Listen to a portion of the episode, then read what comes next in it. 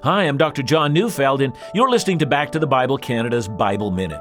John 14, verse 2 says, In my Father's house are many rooms. If it were not so, would I have told you that I go to prepare a place for you? When Jesus speaks about the life to come, he speaks about it in concrete terms, not in vague or spiritually nuanced language. He talks about rooms and dwelling places. He says that there's more than enough space for everyone.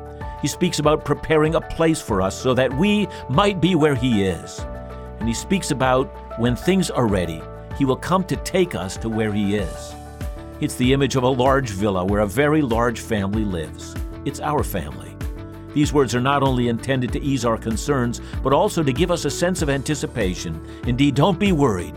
Jesus is taking care of everything. Listen Back to the Bible Canada each weekday on this station.